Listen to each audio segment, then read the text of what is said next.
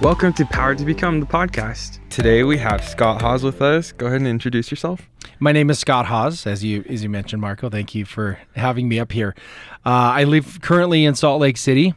Uh, I have five kids, three in college. Really? Yeah, it, it's an expensive time of life right now. And then two still at home. I'm originally from just outside Portland, Oregon. Uh, a lot of people have heard of Beaverton, which is the world headquarters for Nike, and that's that's where I grew up and uh, lived there until I left home after graduating from high school, and have never lived back there since. But uh, so that's that's kind of the long and short of it. Well, that's cool. Honestly, just met you like thirty minutes ago, probably, and I didn't know you had three kids in college. Thought you were, I, I think you look younger than that. So. Well, it was fun. We were cruising around campus, uh, me and Marco. So uh, that that uh, getting getting kind of up to speed on the new buildings here, and yeah. You were pointing out. But yeah, it's uh, time flies. It's great to be back up here. I mean, the what has happened here in Rexburg over the last really thirty years. This is the thirtieth anniversary of me coming to Ricks College at the time. Wow. I came up here the fall of nineteen ninety, and that was my first time I'd ever been to Rexburg, was driving up here. I'd never visited the campus before, and um, to see what it has become is just absolutely stunning. Uh, from from the amount of the students that are here, the quality mm-hmm. of the students here, the quality of the education, not only the fact you get, you know, four-year education opportunity versus the two-year associate's degree that I was able to get. Um, but the facilities and, it, I mean, you've got a temple up here. Yeah. The community's grown. I mean, it's just, it's, it's fantastic. Yeah. So, yeah. What was it like when you were here? Because you went to Ricks and then you went to B Y U. What's the difference? What was that like? Well, at the time, you know, the best way to compare it, and I, and I, I truly treasure my time here because it was that perfect transition between high school and like a big mm. college yeah.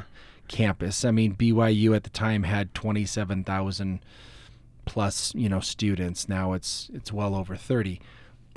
um, but but Ricks College at the time was, I think, I mean, six thousand students. Something like that. I mean, it was it just was pretty small. You you you would see people around campus that you knew all the time. So it, mm. it kind of felt a little bit like high school, but yet it it, it offered you a, a wider perspective, and you were meeting people from all over. So it was perfect. And this was also at a time where missionaries still left, you know, at nineteen instead of eighteen. And so you had that one year, yeah. that freshman year of ignorance, I call it. so so uh, it it, um, it was fantastic. It, it was just much smaller and uh, more localized. And we had sports programs back then. It was you yeah. know, Friday Night Lights with the football games. It oh, was that college. That'd be awesome. You know, the town loved it. And, and, I, and I, I do miss that. I think that would be, I don't, I don't know the ins and outs as to why they got rid of or have not, um,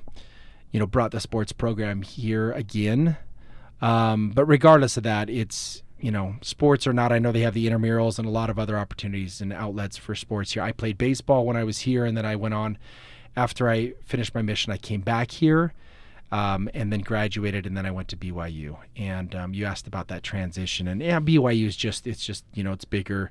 Um, But a lot of the same things when you have your religion classes, and mm-hmm. um, it, it still had that great feel on campus. It was just, you know, a lot bigger campus to walk. You don't see yeah. the same people all over the place. So, so yeah. it was a great time. Yeah, I remember, because it takes probably fifteen minutes to get from one corner of campus to the other here in Rexburg. But when I was a teenager, I went to B Y U for a camp during the summer.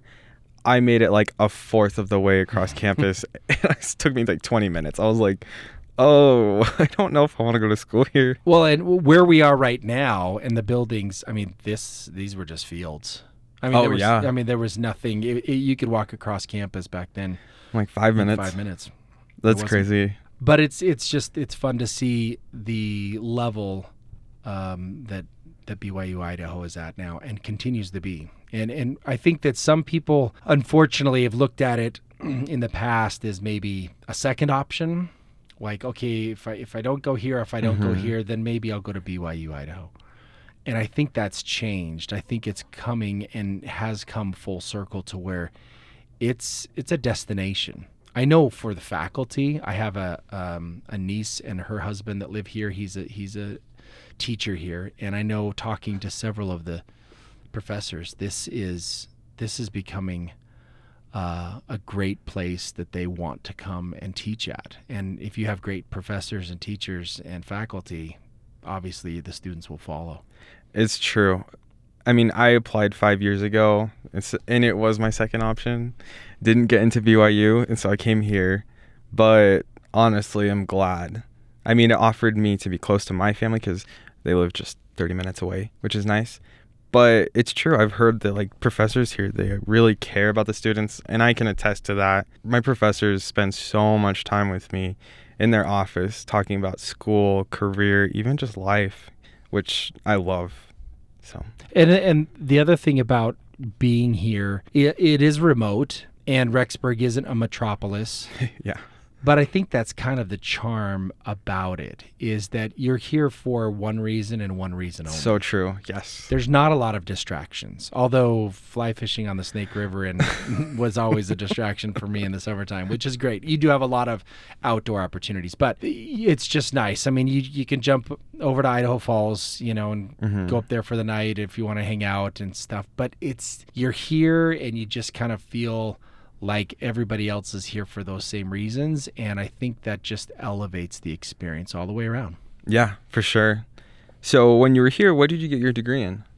So I just got a a, a, a general associate's okay. comm studies, you know, mm-hmm. degree. It was, it was, I hadn't really declared my major, even though I, at the time, was toying with the idea. There wasn't a lot of um, specific communications and broadcasting classes that uh, that I could go into. And then when I went to B Y U, I went into the communications and broadcast specific program. So that's what I graduated in uh, at B Y U, was broadcast communications. Okay. Yeah, so now I have to point that out. I am very amateur at podcasting, and here I have this news anchor who's been a news anchor for, news anchor forever. Well, not forever. You still seem young to me, but um, yeah. So let's talk about that. Sure. Did you, um, because I know you went to B Y U to get your M B A, did you start broadcasting before and that came, or what was that timeline like? So I went back to get my M B A in two thousand twelve. Okay. Um, so it was it was long after I had started my career in broadcasting. My first job out of B Y U was uh, with the C B S affiliate in Southern Oregon, in Medford, okay, which is just north of the California border. I was there for about a year, and then I moved to Las Vegas and was with the N B C affiliate there for uh, almost eight years. Wow. And then from there, I came up to Salt Lake City and worked for uh, the N B C station there for another almost twelve years. So, um, wow, that's a long time. It was, it was a great, it was a great career. And, and so I went back to get my M B A and, and did the executive program with B Y U in two thousand twelve while I was still working, um, at the news station. So it, I, I originally, when I first got interested in broadcasting in general, I was playing baseball at B Y U, and I thought I was going to be a sports anchor. Mm. I mean, that's just, I, I, you know, I knew it. It was the language I spoke, right? Yeah. And um, and that was my initial plan. I did an internship with the radio station, uh, K S L eleven sixty. Okay. Um, my junior year, and during that time, I got to know a few of the sports guys on the T V side, and then I also did an internship the next summer um, with a television station in Sacramento. And it was a news internship. And it was it was during those two internships that I really discovered that uh, E S P N was just starting to take mm-hmm. take hold and really catch a lot of momentum. And uh, I really felt like there was more opportunity on the news side than the sports side. You only have a couple of sports anchors at a station. You got your weekend guy and your weekday guy, and mm-hmm. that's pretty much it. Whereas you have lots of news anchors and reporters, and covering the news just required a larger. So I felt like from an opportunity standpoint, I felt like if I started out in the news and and then I could always migrate over to sports if I needed to, but it would be much more difficult to do it the other way around. Mm. So when I left um, that that last internship and, and went into my senior year, that's when I really focused on the news side of things and not sports. And so my first job out was as a weekend anchor and producer at the C B S station, and and it was it was news. It was not um, in sports. So that's okay. The way I kind of stuck with it. Although I, I think part of it was also I sports is kind of my passion. Yeah. And and a part of my life, or and especially at that time, and I knew that if I would, I'd be spending a lot of nights and weekends um, covering sports and sporting events. And I'm like, wait a minute, I want to be sitting in the seats cheering on yeah. the fans, you know, being that perspective. And that's just kind of a tough thing. And I, and I know that, I mean, there's there's great opportunities in sports. And and I've got a son right now who's uh, wanting to go into sports management, not necessarily on the media side of things. But um, it's just, yeah, it's, it's you know, there's so many new opportunities in, in the sports world as well. But that's kind of where my, my uh, broadcasting career took me. Okay, well, that's really cool. So you were in Vegas for quite a long time, like eight years, you said, or something? Almost, yes. Yeah, and you were a news anchor there. Uh-huh. So what was that like compared to reporting news in Salt Lake? So two completely different cities. They are. They are. I mean, the Strip in Las Vegas and all of the casinos, it is so intertwined in, mm. in terms of everything that happens there. Mm. Um, from an entertainment standpoint, um, you've got, you know, the biggest celebrities coming through. And um, when I was there, the food scene really started to, to come into play. All these huge restaurants and big names and big chefs were coming in and opening up their restaurants. Emeril Lagasse and and Wolfgang Puck, and they were all opening these these signature establishments and would team up with these hotels. And so there was um, obviously news stories that you would cover outside of the you know the casino and gambling industry, but it seems like you know every newscast there was something about. You know, uh, this this hotelier or this casino or this happened on the Strip or, mm. or whatever whatever's happening. Um, Did you get to meet any celebrities? Well, it was fun because I was doing the morning and the noon show there, and so the noon show would would end up being uh, almost daily. We would have a different star or celebrity or chef come in to talk about their new show, and every casino wanted free publicity. Yeah, for right? sure.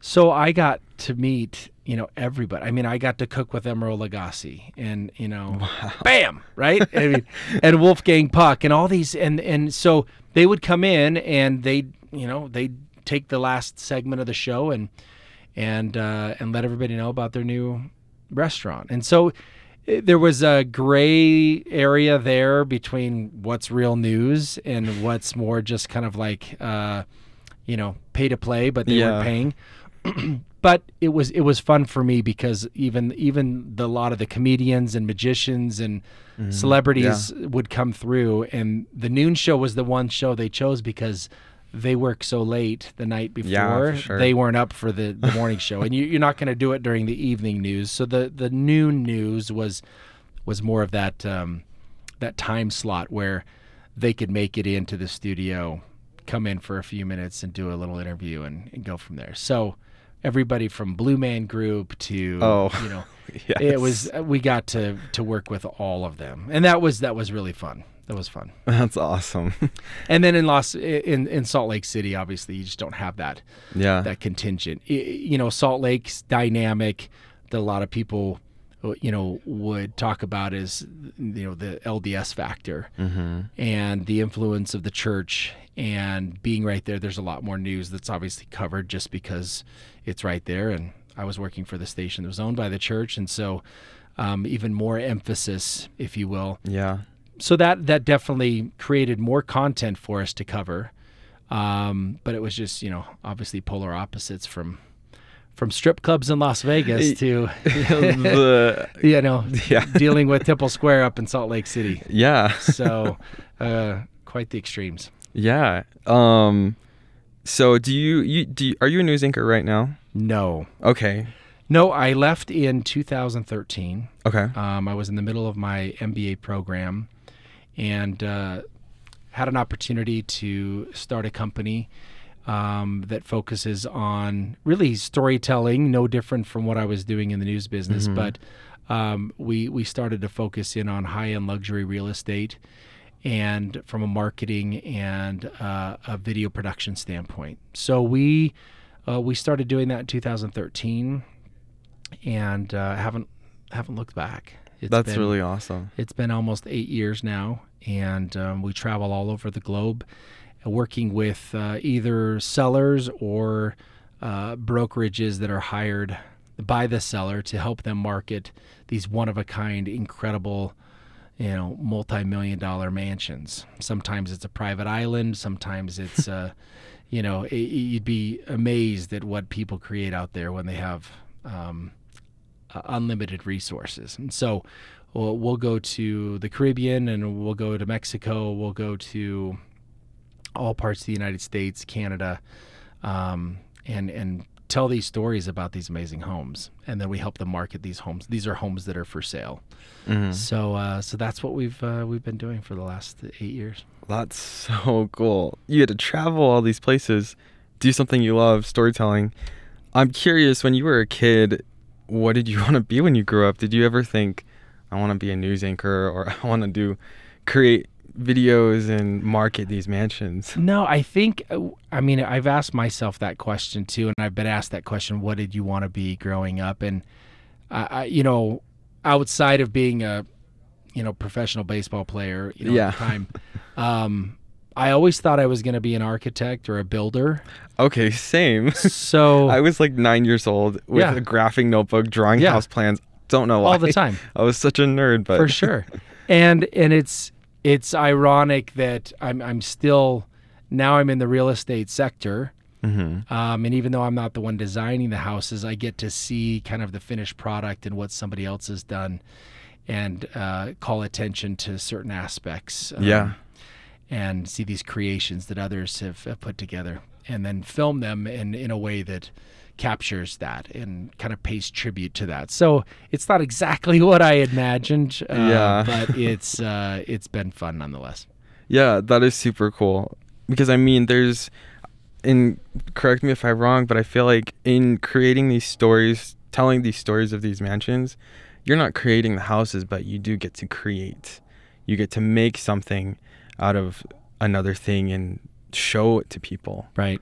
Now there's there's so much um I take away, you know, so much from from creating again that that story for that unique property. And um and we we also work with companies outside of the real estate um spectrum. It's not a hundred percent, but that's that's our real focus. Um but whatever it is, and and it's and that goes back to my background in in television and in journalism, and whether I was doing radio or T V or the web, you know, I was creating content and making mm-hmm. it compelling and making it memorable. Yeah. And so that's what our goal is when we, if for, you know, for every property that we showcase, is doing something or creating something, whether it's visually or with the script or with the audio, that, that does something that's memorable. And that's what, I mean, really that's kind of, that was the essence of what I talked about last year at the P two B conference here yeah. on campus was, you know, how do you stand out, tell your story in a way that makes you memorable? Because we all have those elements in our lives.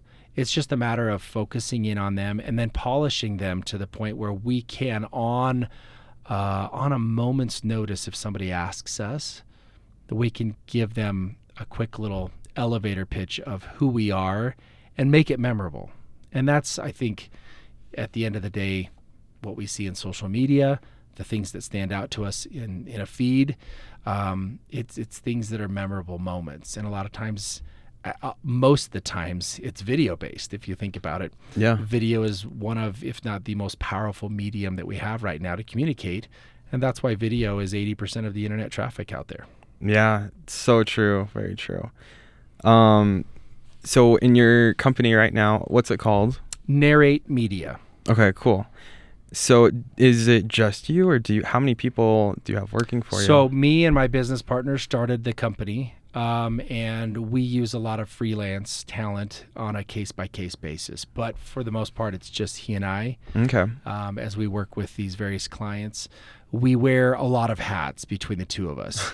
um, so I, you know, with my producer background and my writing background and my on camera. Yeah. Um, so I kind of cover that side. And then he has an extensive background in the production mm-hmm. side, from editing and filming and writing as well, and, and marketing. And so together we can kind of cover all of those bases so that when we show up to a project, A, we can travel very lightly. It's just two of us in our gear, which is really nice, which, you know, for most production houses, you know, it costs a ton more yeah to to have that. You know, you'll have a grip, and you'll have an audio person, you'll have a script writer, and then you'll have a, a producer, and then a separate editor, and you could be, you know, before you're done, you've got ten people involved in the process, and you've got to pay all ten of them. Yeah. And and that can get very costly for so so we're we're not that high end production company that's doing a commercial necessarily, you know, for Delta Airlines, mm-hmm. although we do, you know, uh, very frequently create television spots. Um, we're not that million dollar budget that you see in the Super Bowl ads, you know? Yeah. But at the same time, we're also not um, a fly by night, you know, studio um, that's, you know, just somebody doing, doing a video on their iPhone. so, yeah. so we can, we can cover a lot of ground with our expertise. Uh, between the two of us, we have, you know, over forty years of, of video and television and and uh, storytelling background. So it's um, it's powerful that we can we can take those skills and, and bring them together for our clients. That's really cool. That's awesome. And I and I was looking at your website, some of the videos you made. I'm like, okay, let me just go grab my couple million. I'm going to buy this now.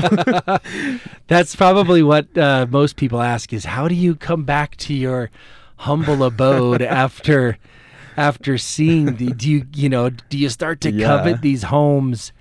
And I'll be honest with you, after after you go out to some of these places, and I mean, they're beautiful. I mean, you'll be on the cliffs overlooking the ocean, or um you know, in this huge mountaintop cabin that's just mm-hmm. you know, you feel like you're the only one in the world. And yeah, there's elements of that that are very um you know, you're very envious to an extent. Yeah, yeah. But you also see the excess oh, that's out sure. there. And it doesn't, that doesn't make you desirous to, to live necessarily. You see the upkeep and the maintenance that's required oh, yeah. to keep these homes, you know, looking like they do and maintaining. Uh, we just filmed, um, we just filmed a house that was, you know, twenty-seven thousand square feet. Holy cow. Michael Jordan's house, when we did his house in Chicago, that's fifty-six thousand square feet. Holy cow. Uh, we did another house in Dallas last month that was thirty-five thousand square feet. And they built it uh, specifically to house their art gallery. They have a collection that's worth hundreds of millions. Mm. And they built the home to be really a kind of a gallery for that. And it's phenomenal. But you couldn't leave the door open for more than three seconds because the air had to be filtered a specific oh, way yeah. because of the canvases and all of the art. I mean, this, so there's just the practicality that you're like, okay, this is not a very practical home for my needs, right? But I mean, some of the backyards and the pools that you see at these places, I mean, no doubt you'd you'd love to hang out there for a week yeah. with your family and friends and, and have a have a fun time. So um, the the only places that I really I love doing is ranches. We do a lot of big ranches. Oh yeah, yeah. And those are fun because it's not necessarily about a you know a huge house per se that's sitting on the ranch, but it's just having that space, especially when there's rivers or streams and ponds and other things that are kind of coming into play, and the things you can do on a ranch. There's just so many fun things to do. So yeah. I like doing the ranches. That's really cool. Yeah, to what you said about the upkeep, I grew up in a really small house with seven people. I have four other siblings and my parents. And we always said, like, Mom, you need a bigger house. When we all go- grow up and move out, we're going to have tons of kids and you need a big house. She's like, who's going to clean it? Right. She's like, I'm not going to clean That's it. That's right. And I'm like, okay, fair point, but you still need it. Yeah. No, you you definitely want space so that you can gather. Yeah. We just recently moved, and that was our main motivation, is just to have more gathering spaces. My oldest son just got married, and so you start to look down the road not too far, and you start seeing, you know, kids are going to be coming along, grandkids, mm-hmm. and you just you, you think, okay, there's going to be more gathering needs. And so that's definitely uh, something you want to have if you have that yeah. uh, that opportunity. Very cool. Well, um, we're so grateful to have you on this podcast. So, and tonight you'll be the M C for Power to Become. I guess when people hear this episode, it will have it will happened be, months ago. Yeah, if it's a huge failure, it's and, and it's my fault, then um, I'll be I'll be famous for the wrong reasons. Well, at least this episode was good, so well, you have a chance to redeem yourself regardless of the that's, situation. That's right. Well, it's been a pleasure. It's great to you know be back here, put the headphones on, and. and hop on the mic and yeah. see see what's going on up here at B Y U Idaho with the, the radio station and everything you guys are doing here. So best of luck to you. Awesome. Thank you. you